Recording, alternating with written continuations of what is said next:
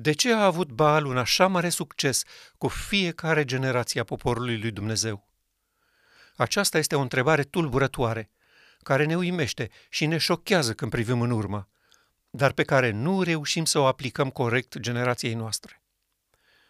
Când natura umană s-a despărțit de natura divină în Eden, mintea nu a mai putut face față logicii mincinoase a diavolului, iar sistemul lui de gândire a devenit prioritar. Instinctul de conservare a preluat controlul asupra spiritului și astfel omenirea s-a scufundat în robie de frica morții. O astfel de minte are regulile ei și dictează cele mai aberante soluții spre a evita moartea. Inima este nespus de înșelătoare și de deznădăjduit rea. La fel se comportă și în domeniul credinței. De dragul câștigării vieții veșnice și pentru onoarea lui Dumnezeu, oamenii au comis cele mai bestiale fapte, culminând cu uciderea lui Dumnezeu descoperit în trup. Pentru mintea lipsită de locuirea Duhului Sfânt, logica lui satana este perfect adaptată și a dat mereu rezultate spectaculoase.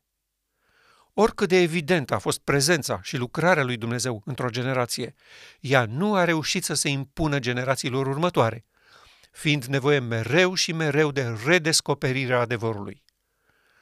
Moise spunea cu amărăciune contemporanilor săi, Știu că după moartea mea vă veți strica și vă veți abate de la calea pe care v-am arătat-o. Iar rezultatul abaterii de la acea cale devenea evident. În cele din urmă vă va ajunge nenorocirea. Cât de adevărat! Moise cunoștea calea, calea consacrată pe care urma să meargă Hristos, calea lui Dumnezeu din sanctuar, adică unirea dintre natura umană și cea divină. Nimic mai puțin decât atât nu reușea să mențină poporul în devoțiune la picioarele autenticului Domn. Oricât de zeloși și meticuloși ar fi fost în practicarea religiei lor, ei nu puteau face fața amăgirilor puternice prin care diavolul mistifica adevărul și obținea astfel închinarea lor. Nu este greu să ne imaginăm uimirea lor când îl auzeau pe Moise vorbind așa. Căci eu îți cunosc Duhul tău de răzvrătire și încăpățânarea ta cea mare. Dacă vă răzvrătiți voi împotriva Domnului, cât trăiesc eu încă în mijlocul vostru, cu cât mai răzvrătiți veți fi după moartea mea. Ecoul acestei declarații tulburătoare încă nu s-a stins și el va răsuna până când mireasa va fi pregătită să îmbrace hainele de in, până când Iosua va fi dezbrăcat de hainele murdare de pe el și se va da să se îmbrace cu haine de sărbătoare. O generație a poporului lui Dumnezeu trebuie să descopere neapărat calea despre care vorbea Moise aici. Altfel, nu va mai exista nicio lumină pentru poporul acesta.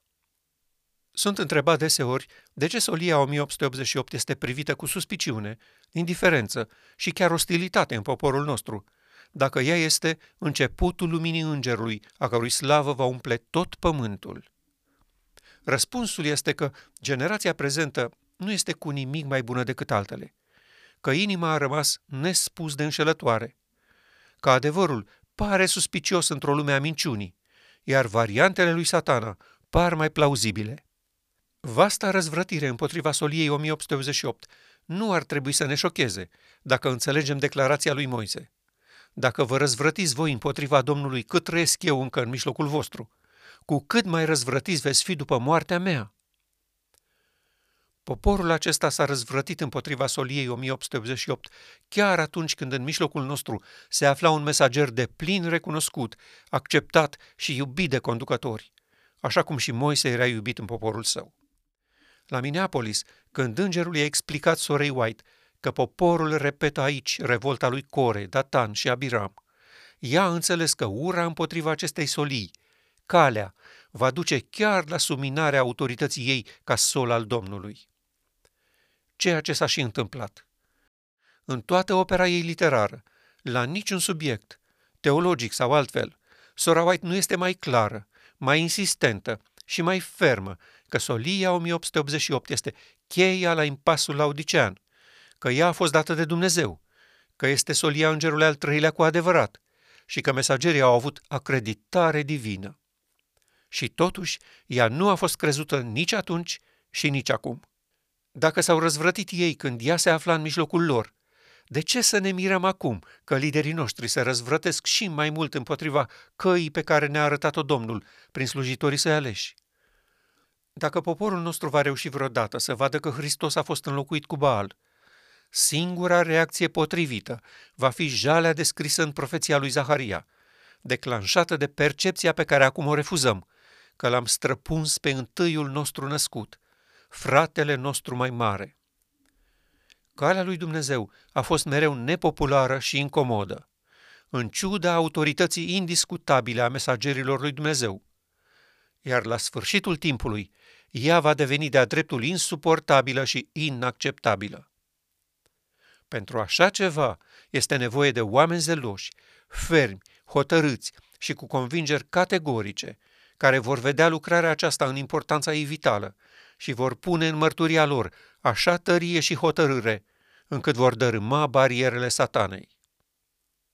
Astăzi Dumnezeu pregătește mesageri pentru ultima încercare de a descoperi lumii calea de la păcat la neprihănire.